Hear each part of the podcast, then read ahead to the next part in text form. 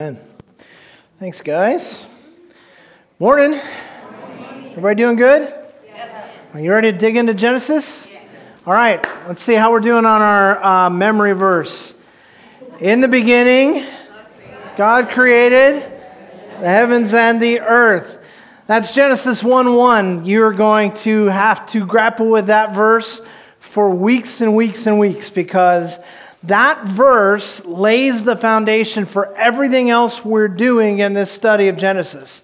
So I just want to remind you when we talk about Genesis 1 1, that God exists, that God created, that God therefore has authority and dominion, that He created man in His image. These are the things that answer the gigantic questions that human beings ask is there a God? Who is this God? Uh, what is the purpose of life? Am I special? Does my life have any meaning? And what in the world has gone wrong? Because everywhere I look, there's a mess. And is there a solution to what's gone wrong? All of those giant questions that everybody's asking are answered for us, and the foundation is laid in these first few chapters of Genesis. So I want us to just grasp this and understand the significance because there are still a number of Christians I've met over the years who basically say, listen, you know, I believe in God, I believe in Jesus, and I'm going to heaven and everything. But there's some stuff in the Bible I'm just not sure of, you know, and I just don't know if I really, all this stuff in Genesis, especially that beginning stuff, and I mean, I read in a science book where it's different than what it says in the Bible, and what do I do with that? And, and some of us just go, well, I guess it doesn't matter. That's not that important. What's important is that Jesus loves me. What's important is that uh, I treat my fellow man right and all that kind of stuff. I want us to really get this if we don't understand and believe Genesis 1 1 and the implications of Genesis 1 1, then pretty much the rest of the Bible goes out the window. This whole book is about this God who created us and what he created us for. And so a lot of us, we, we cling to like we I, I just love the psalms. I really love the psalms. The psalms encourage me. I, or i love proverbs because there's so much wisdom in proverbs. Listen the psalms and the proverbs are dependent upon genesis 1 1 they have that as their foundation. You say well i really love just the new testament. I like paul's letters very practical. Paul claims has his source of authority, this God who created all of the heavens and the earth and all of the people, and therefore has dominion over everything. Let me show you what I'm talking about. Um, if you read uh, almost anywhere in the New Testament, you're going to find these pictures. So in, uh, in Hebrews chapter 11, to begin with, let me just read this. You don't have to turn there if you don't want. Maybe just write it down in your notes. We'll get through this real quick because this is just introduction. But Hebrews chapter 11, verse 3. Listen to what the writer of Hebrews says about this. By faith, we understand that the worlds were prepared by the word of God, so that what is seen was not made out of the things which are visible. So the, the, the writer of Hebrews, who makes this whole argument for the life of faith, says that the basis of his argument is that there is a creator who, by his word, spoke everything into existence and made out of nothing everything that is. If you go to the Old Testament, the book of Psalms, like I said, foundational. Go to Psalm 33, or write this down in your notes and look it up later. Psalm 33, beginning in verse 6. By the word of the Lord the heavens were made and by the breath of his mouth all their hosts. The ga- uh, he gathers the waters of the sea together as a heap. He lays up the deeps in storehouses. Let all the earth fear the Lord. Let all the inhabitants of the world stand in awe of him.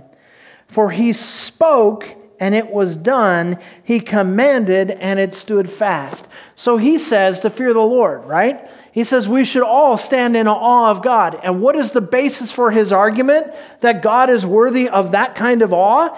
It is that he spoke all of the universe into creation. That is his claim to fame as the one who is worthy of us fearing him. Right? That's the book of Psalms.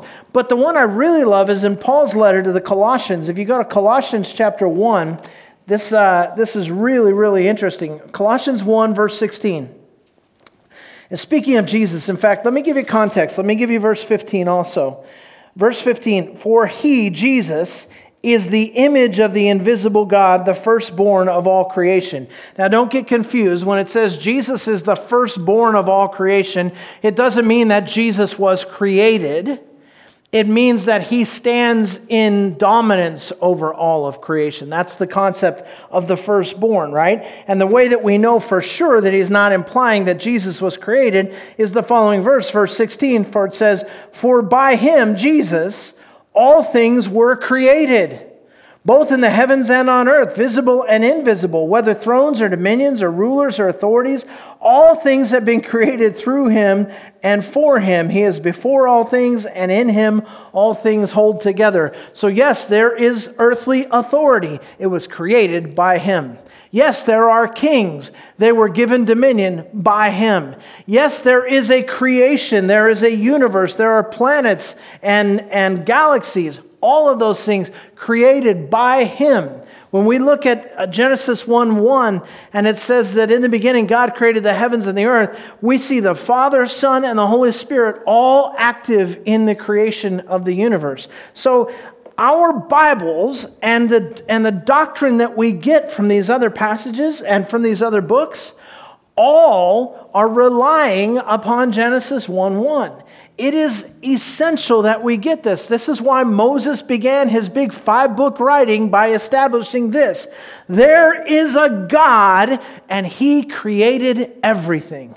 And once we get that straight, so many other false teachings go right out the window, and we have a foundation for everything that we believe and how we go about life. So that's why we're doing this. We want to we want to lay the foundation for a Christian worldview. We want to lay the foundation for a biblical view of how things really, really are. So the credibility of the rest of Scripture depends upon the truth of Genesis 1 1. And last week we looked at the rest of chapter 1 and we saw that man is the crowning achievement of creation that God created everything, but that on the last day, He created man, and man stands apart from everything else that God created. It says, Man is created in the image of God. Man is created in the likeness of God. Male and female, He created them. And for that reason, all of human life has dignity. And we went into that in great detail last week. We have value, we have immense worth. God created everything. I don't know if you've had much chance to travel and see the beauty of God's creation. You don't have to go far. you could just jump on the freeway and head to Santa Monica and look at the Pacific Ocean, right? You, you could just go up, up the coast and go up to Yosemite and you will stand in awe of the beauty and the grandeur of God's creation as you look at things like Half Dome and El Capitan and Bridal Falls. Spectacular, spectacular beauty. I don't know if you've ever rafted down the Colorado River. Or, or if you've ever stood on the precipice of the Grand Canyon and looked out at just spectacular, or if you've ever been on the Kaanapali coast of Maui and just went, oh man, it's incredible, right? And all of that is child's play compared to you. God created you, us, and He said, We stand apart from the rest of creation as human beings. We have incredible value. That means, I don't know what your parents told you, but you're not an accident. You're not a mistake. You were planned before the foundation of the world by the same God who spoke that world into existence. You are a sacred human being, not based upon how beautiful you are, not based upon how smart you are, not based upon how rich you are, or what your uh, age is, or what your gender is, or what your race is, or any of those other kinds of things, but simply based upon the fact that you are a human being. So all of us need to find our dignity and our sense of self in Him. And we need to realize that that same dignity that lies in us also lies in every other human being, even the ones we don't like so much. even the ones who don't have much power, even the ones who don't have much money, even the ones who don't have much authority. Every one of us, by virtue of being made in the image of God and knit together in our mother's womb by Him, has value. We have value because of Him. And when God completed his work of creation on that sixth day, and man had been created and added to the picture, and we're going to dig into this in chapter 2 today, because what chapter 2 of Genesis does is it takes everything that we got in chapter 1 and it zooms in on day 6, and it shows us some of the detail of what it gave us in generalities in chapter 1. But at the end of it, God goes, This is very good. And so we got through six days of creation last week. Today we're going to focus back in on day six, and we're going to pick it up in Genesis chapter 2, and we're going to begin in verse 1 of Genesis chapter 2. So j- just follow along as I read. Thus the heavens and the earth were completed and all their hosts. By the seventh day, God completed his work which he had done, and he rested on the seventh day from all his work which he had done. Then God blessed the seventh day and sanctified it, because in it he rested from all his work which God had created and made. Now, I'm going to stop there for a second because I, I just want to comment because it would be easy for us to misunderstand this early picture where we see God creates for six days, and then on the seventh day, what did he do? Right. He rested. He worked all of those first six days, creating, designing, and putting things into place. And he worked for six days. And then, as you could picture this, on the seventh day, God wipes the sweat from his brow and goes, I am exhausted. I need a break. And that's when God created the hammock, right? And he laid in a hammock on that seventh day because he was so exhausted and his energy was all sapped. Is that what the scripture teaches? No. Don't get confused when it says that God rested from his creative work. It does not mean that God stopped working. It is God's nature to work. And by the way, I don't know if you find this to be good news or bad news, but you, made in his image, were also created to work. Work is a good thing. It's a part of God's plan for our lives. It's how He created us, right? So God is a working God. In fact, we saw in Colossians that He holds everything together. The whole universe is held together because of God's work. God is active in our lives. God has not taken a day off, He has not taken a week off, He hasn't taken a thousand years off. God is not resting in the way that we think of rest. He is simply no longer creating. At the end of the sixth day, his design was completed, his creation was finished, and now it was able to continue from that point. And so God rested from his creation. But our God is all powerful, so his power is never diminished, so he doesn't need to rest. That being said, there's an example that he sets for us here, isn't it? Because guess what? If you work six days, you need to rest on the seventh day. And there's a reason for that. And I'm going to tell you what it is, and you may not like it, but here it is. You ain't God. Okay? Write that down. you want to get that straight. You're not God.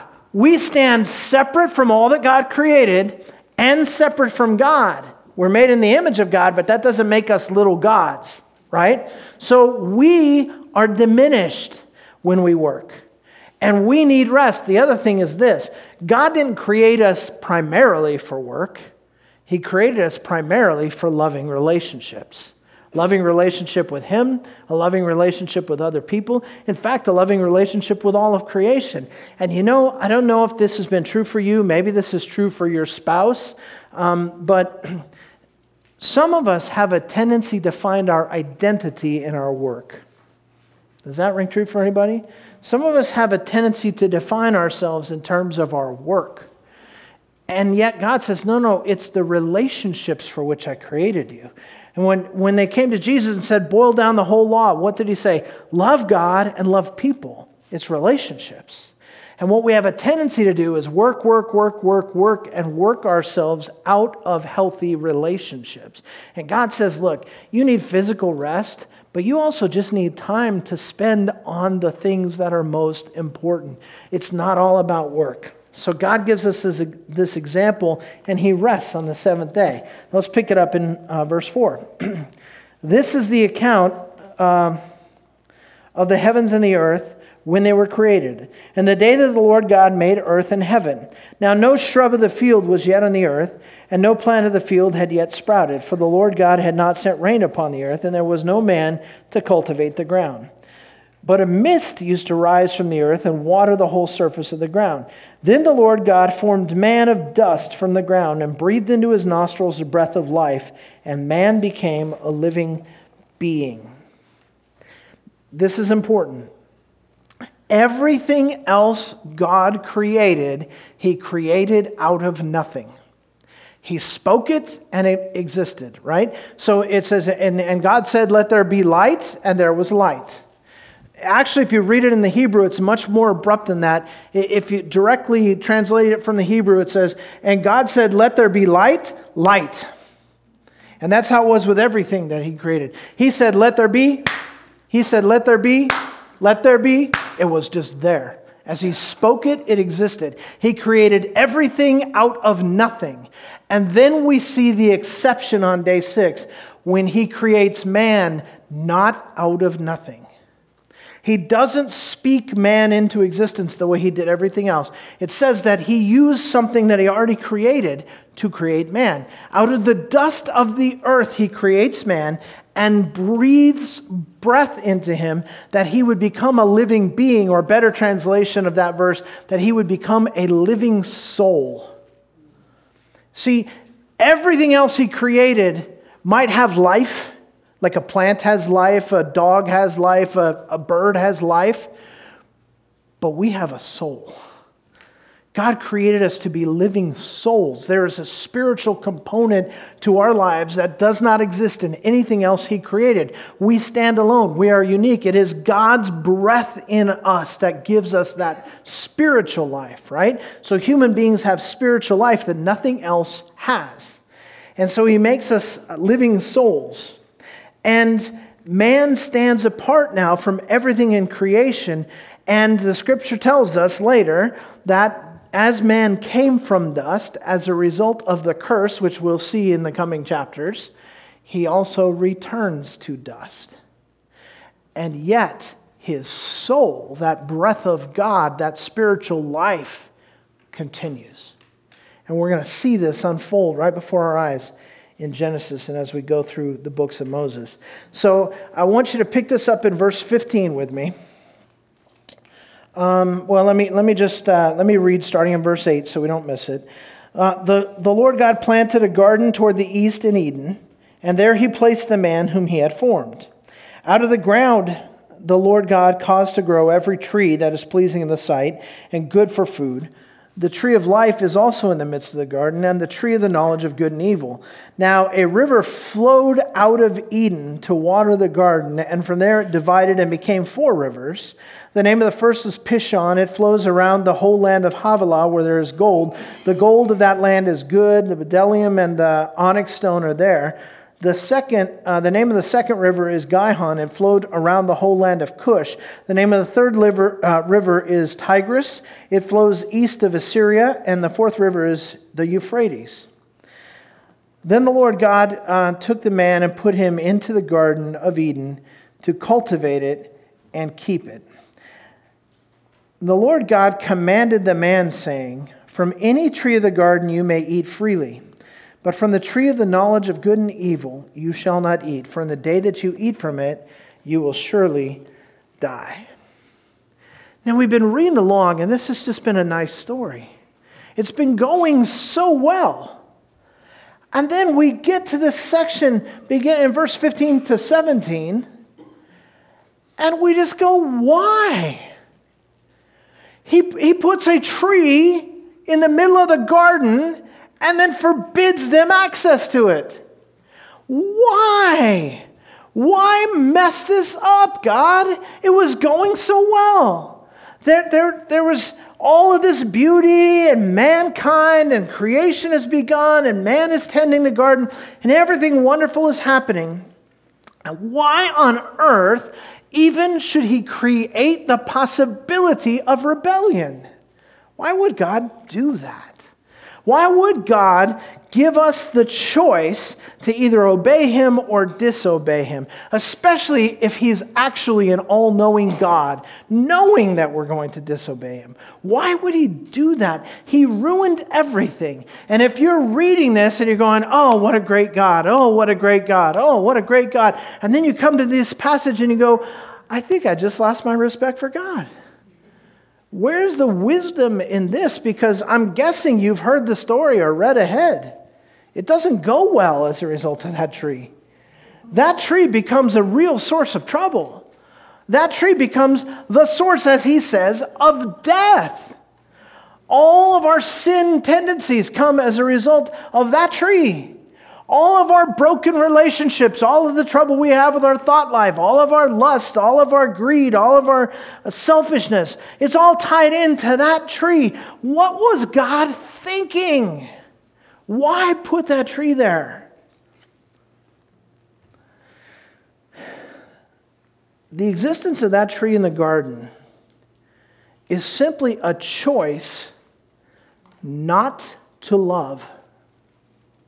It's simply an option to not do things God's way. It's an option not to submit to the lordship of God and instead make ourselves Lord and decision maker in our own lives. That's what it is. Listen, don't miss this.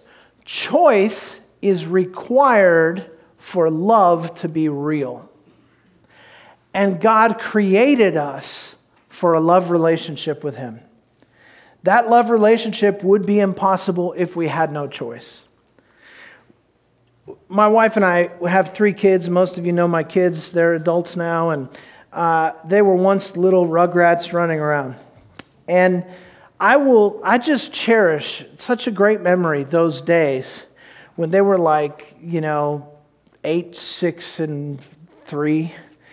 And I would just come home at the end of the day, and all I would have to do is touch the doorknob, start to step into that house, and those kids would drop whatever they were doing, run from every corner of the place, and go, Daddy, Daddy, and jump on me and hug me. And we wrestle and play. And man, it was just like awesome. It was incredible. There's no feeling like going, man, after a hard day, I walk in and there are people here that love me and they just come running, right? And it was so great. It would happen every day.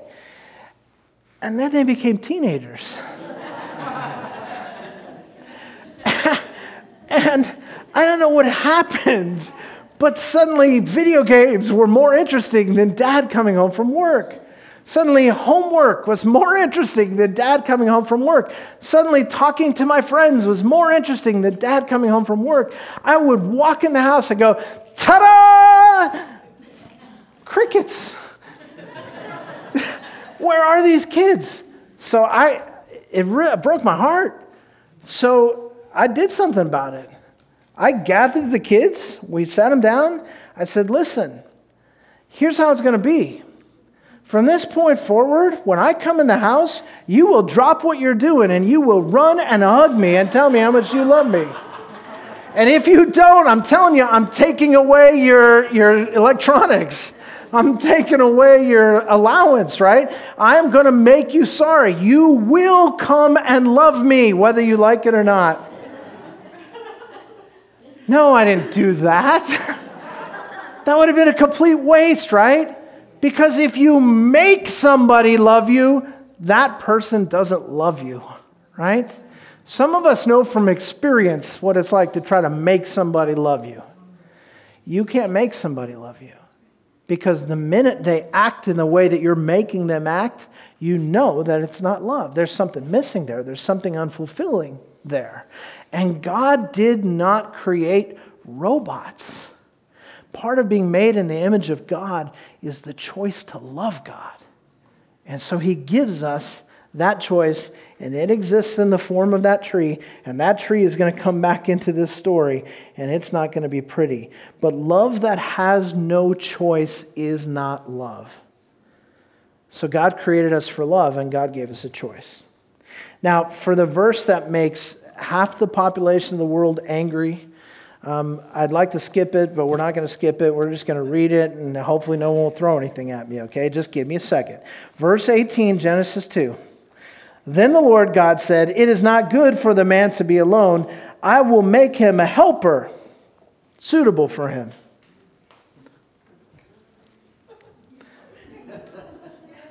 A helper. You know, like a, an assistant. You know, like a, like a lieutenant. You know, like, yeah, you know, like a servant.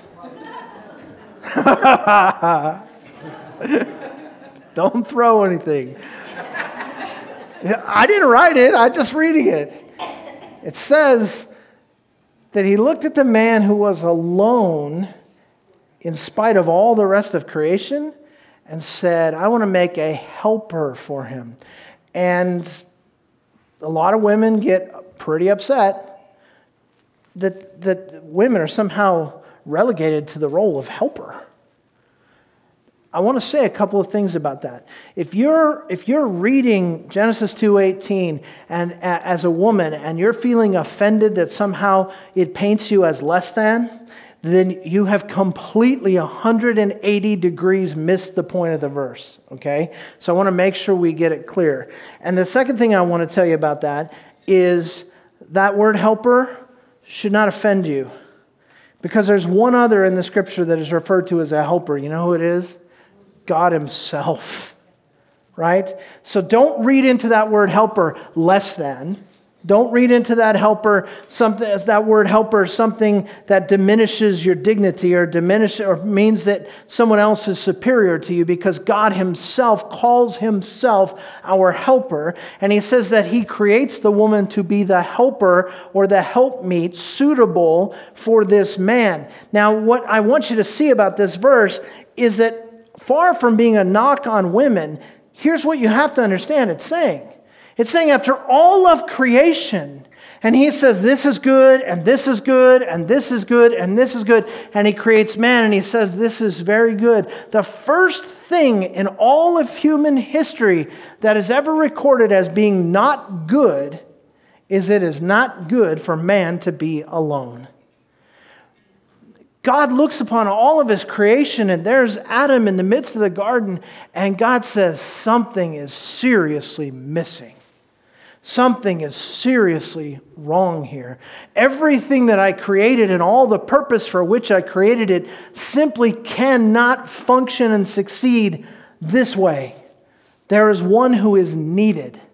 And so God creates a woman. And the beauty of the creation of the woman is mind boggling. But but understand, if anything, God is just saying what all of Scripture has said. We know this from Scripture. We know this from history. And I, and I know this from personal experience. Women are far superior at being women. And men are far superior at being men. Now, I know that's a hard line to swallow in this day and age when people are saying, well, there really should be no difference between genders and gender is just a state of mind and all that kind of stuff. Guys, I'm going to try not to get all upset. Gender's not a state of mind. Gender is a state of biology, physiology. Gender is a state of physics Gender is a state of spiritual and emotional being. To be female is entirely different than to be male, and vice versa. And if you are of the opinion that somehow there is no difference between men and women, all I can tell you is you have been brainwashed because all of the evidence tells you that there is difference. But let's focus on where there's not difference. Well, there is no difference in dignity. There is no difference in value. There is no difference in significance because there is no difference in the fact that we are made in the image of God. He says so in chapter 1. He made them in the image of God, male and female, He made them right? So, this discussion about gender is not a meaningless discussion. A lot of our foundational thinking about life and the family and society and what it means to be a human being relates to this issue of male and female gender. And so, our gender is important. God made men to be men and he made women to be women. Now, that does not mean that there are stereotypical roles that men must serve and stereotypical roles that women must serve. There's nothing in Scripture saying that. But it does tell us that he created them different. Now, we're going to see more about that, but let's keep going. Verse 19. Uh, out of the ground, the Lord God formed every beast of the field and every bird of the sky. Remember, we're getting this recap of chapter 1. And, and he brought them to the man to see what he would call them, and whatever the man called the living creature, that was its name, right? Because God gave man dominion and authority over the rest of creation, and therefore the authority to name the animals. Verse 20 The man gave names to all the cattle and to the birds of the sky, to every beast of the field, but for Adam there was not found a helper suitable for him. So just picture this. It's so hard for us because everything in our experience is, is post sin, right? But this is pre sin. This is what God created before we messed it up. Just imagine the, just the beauty of the garden.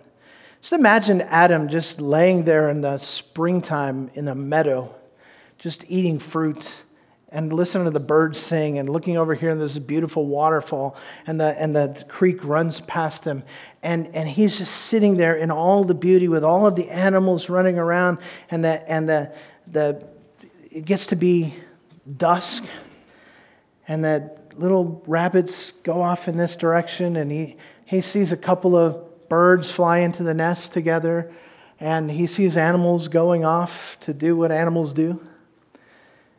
And he goes, Wow, this stinks. because there was not found in all of that anyone suitable for Adam. Not anyone complementary for Adam. Not anyone. See, the, the bunnies go off and make more bunnies. And Adam goes, I love the rocks and the trees and the animals and all of that, but not like that. There's nothing here that's for me. And so God sees this dilemma and addresses it. Verse uh, 20. Uh, verse 21. So the Lord God caused a deep sleep to fall upon the man, and he slept. Then he took out one of his ribs and closed up the flesh at that place. The Lord God fashioned into a woman the rib which he had taken from the man and brought her to the man. The man said, This is now bone of my bones and flesh of my flesh. She shall be called woman because she was taken out of man. For this reason, the man shall leave his father and his mother and be joined to his wife, and they shall become one flesh. And the man and his wife were both naked and were not ashamed. Guys, notice this section. This was how it was meant to be. This is one of the last pictures we get of life before it all went down the toilet. This is how it was meant to be a man and a woman not competing with each other. A man and a woman not trying to manipulate one another. Man and a woman, no one's trying to use anyone here. A, a man and a woman not trying to take advantage of one another. And it's important to note how the woman was formed by God, just as it was important to note how the man was formed by God. Everything else is spoken into existence. The man is formed out of the dust, formed, shaped, sculpted, masterpieced by the great artist. And the woman is not made from the dust as the man was, but is made from the man himself. So that the very first thing Adam says about her when he sees her is this is flesh of my flesh, bone of my bone. Just picture this. I know this is weird. I know this is hard to picture. Adam just goes to sleep and wakes up with a sore side and a naked girl.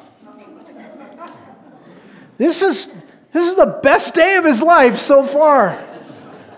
And, and he wakes up to this and goes, What is God doing?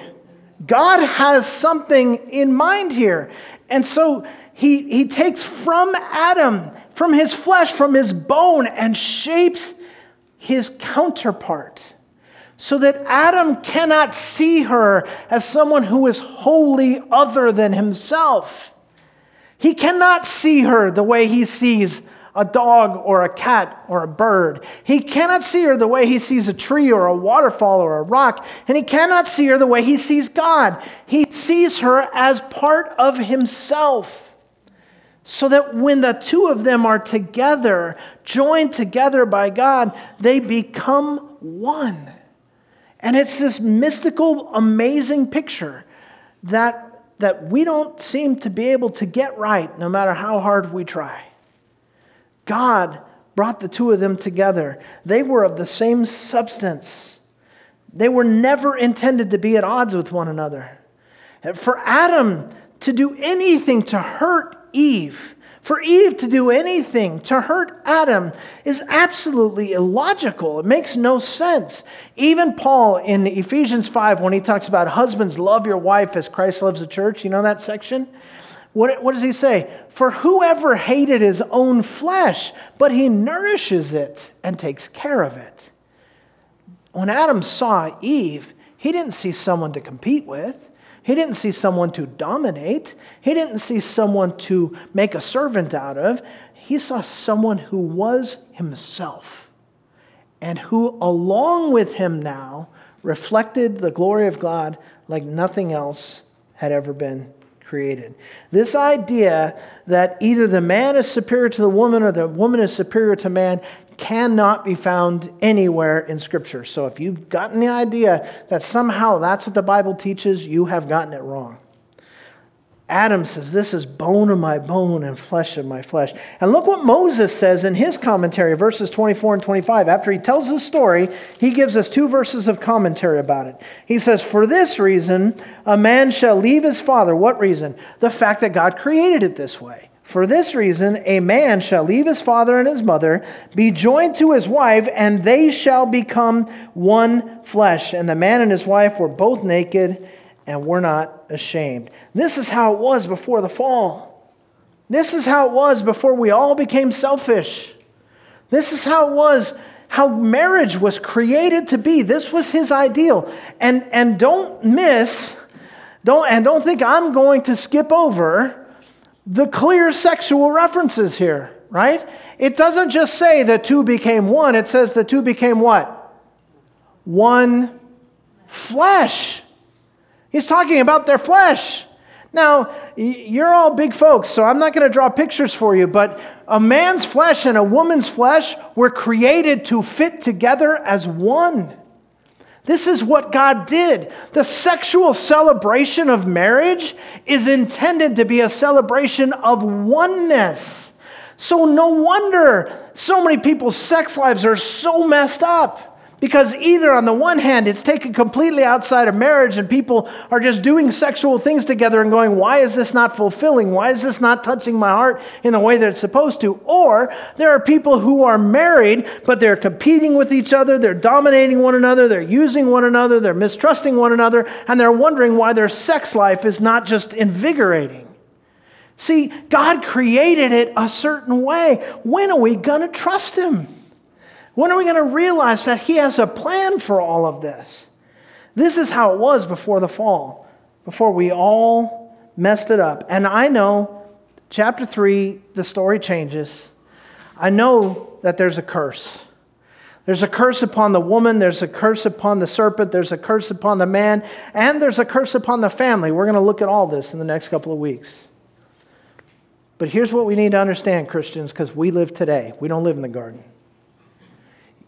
You may say, well, because of the curse, people mistreat each other. This kind of oneness, not possible because of the curse. Listen carefully. Jesus came to reverse the curse.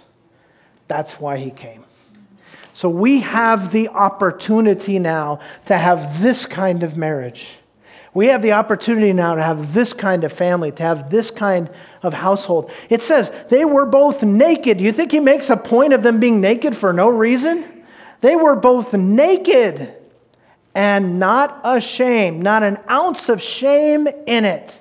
Their whole sexuality without fear, without um, shame, without doubt, without discomfort, without humiliation, without abuse. Man and his wife, both naked and not ashamed. That's God's ideal for your marriage. That is God's ideal for your sex life.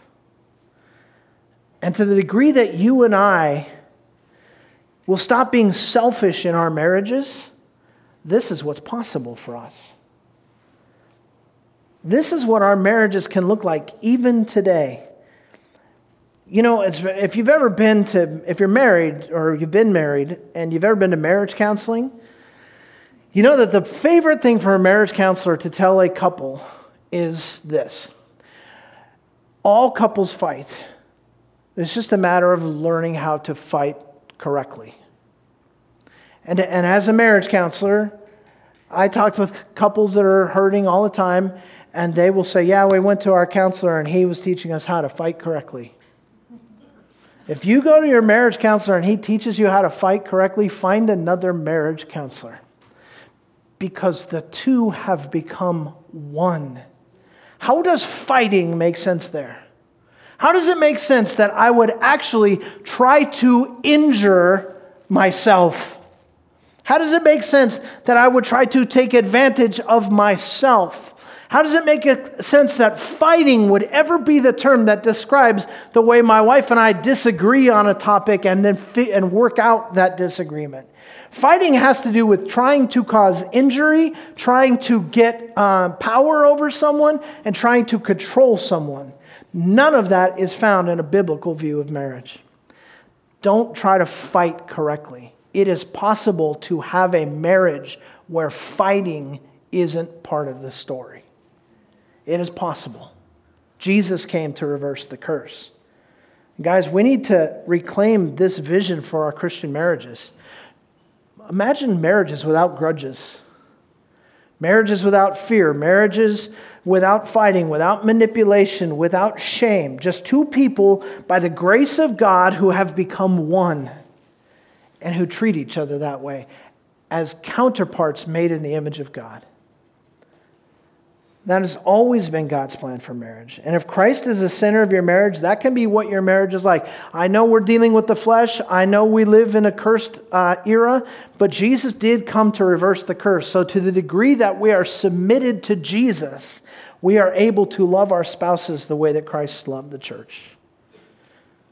God has an awesome plan for marriage, and God has an awesome plan for sex. Sex was God's idea. And frankly, I think it's a top five idea. I don't know what you think, but I, I just think it's a heck of an idea. I, it's right up there with like lifting the ban on bacon, I think. God came up with this. Listen, guys, all kidding aside, He made everything, human beings as the, as the cherry on top of all of creation. And he, and he says, what, what can I give them as a wedding gift? Sex. And he creates human sexuality and the parameters for that sexuality and goes, This is going to help you become one. Don't flush it down the toilet. Don't misuse it. Don't mistreat it. Don't ignore it. Don't put up walls between you and your spouse physically, emotionally, or in any other kind of way, but work on becoming one. Now, I know this has drifted into a message on marriage. Let me just take a second and, and just share a word with single people. Because when we, we read about marriage in Scripture, and the Scripture says a lot about marriage, there's a lot of single people who are hurting because they're not married. They, they'd love to be married. And by the way, there's a whole bunch of married people who wish they were single. That's not even meant to be a joke. That's the truth, right? if you're single, here's what the scripture says. First of all, Paul tells us that for some, for a select few, singleness is a gift. And that He has given it to us. God has given it to us so that we will be freed up and not tied down to earthly responsibilities to a family. And then God can use us in ways that He wouldn't be able to use us if we were married. And for some people, singleness has been the thing that has unlocked the freedom of their lives and, and allowed them to soar. And if that's the case for you, that's a great thing. Praise God for it. But most people long for that relationship. Most people long for that oneness. For the vast majority of us, we find our completion in a relationship with a spouse. So if you're single, let me just give you a couple words of encouragement because you may be 21 and single, or you may be 71 and single. And in either case, singleness is a burden to bear, it's a challenge. And, and I want to say to those of you who are single, whatever however long your singleness is going to last, whatever the reality of your singleness, don't sell out during your time of being single. Don't miss out on the opportunity that God intends to take advantage of during your singleness. You have freedoms as a single person that you will never have as a married person. You have opportunities to grow through the pain and difficulty that you're going through right now that you can't go through if He takes you out of that difficulty. Use these days to develop your relationship with God.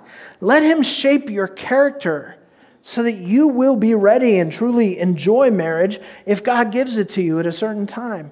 So you could be the kind of person that will be a great gift to the spouse that eventually God gives to you.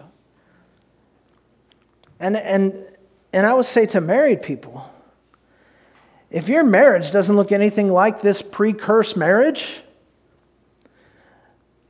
then you need to know that God has a much better plan for your marriage for your actual current marriage. But it's going to involve you finding your ultimate fulfillment not in your spouse, but in Christ alone.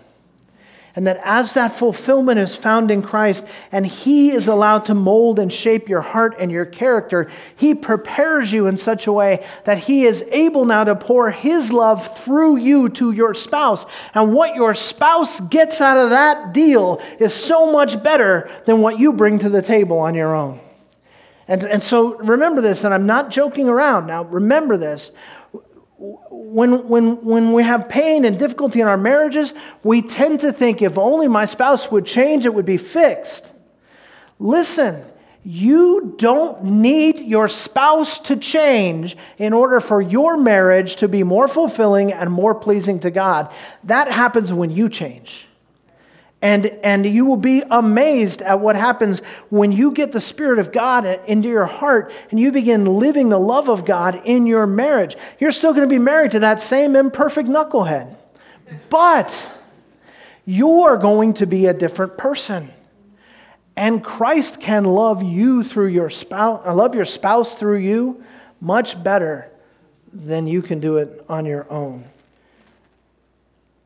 Ask yourself this question.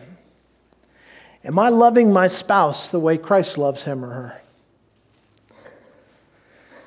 Or am I playing this self protection game where I keep my spouse at a distance and I put up walls and barriers and I say, You will not have access to my heart. You will not have access to my mind. You will not have access to my body. We're going to keep you at a distance where you're safe because I can't trust you.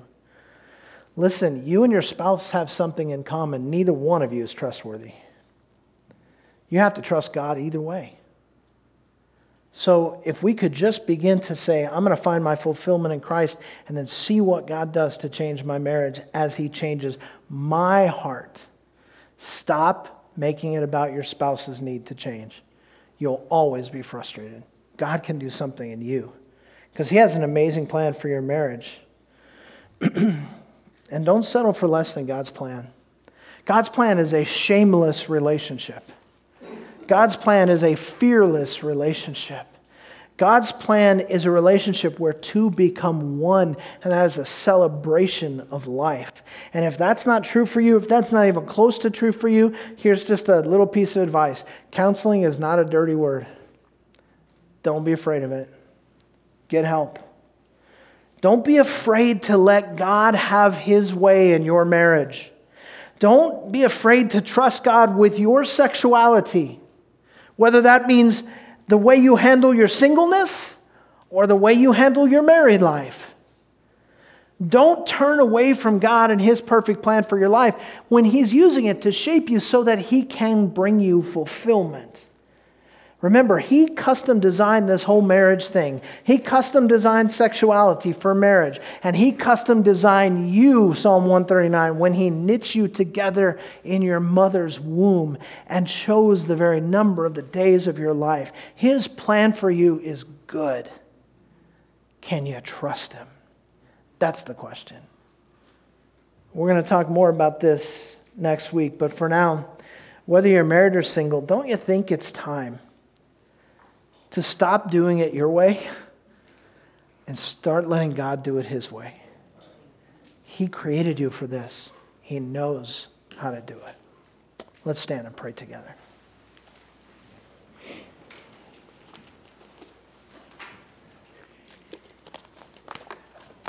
Father, we stand before you as people who don't live on that side of the fall. We live on this side of the fall. Um, we see the evidence of the curse all around us, and we struggle with our own flesh, and we struggle with our own temptations, and we've made mistakes that we can't go unmake, and, and there's scar tissue in some of our lives, and there's brokenness in some of our relationships. All we can do is look to you, God. All we can do is say, We can't handle this, you can handle this. All we can do is trust you and take you at your word. So help us to do that, God. God, I pray for the pain that is being felt by married people that are in, in broken and hurting marriages and are just disappointed by that. I pray for the pain that is being felt by single people who are saying, What's wrong with me? Why isn't there someone for me? What, what is God doing? Father, I, I, I pray that you would be with those who have walk down roads that lead to compromise and pain and brokenness. And I pray for those who are waiting patiently for your best and not settling. God, whatever the case, meet us where we're at. Heal our broken wounds, bind up our hearts, fix our marriages, God. Profoundly impact our families and through that our communities and the whole world. God, help us to trust your plan more than we trust our own ideas. Help us to live in the fear of you rather than in the fear of the dangers that we face. And we'll give you the praise and thanks in Jesus' name. Amen.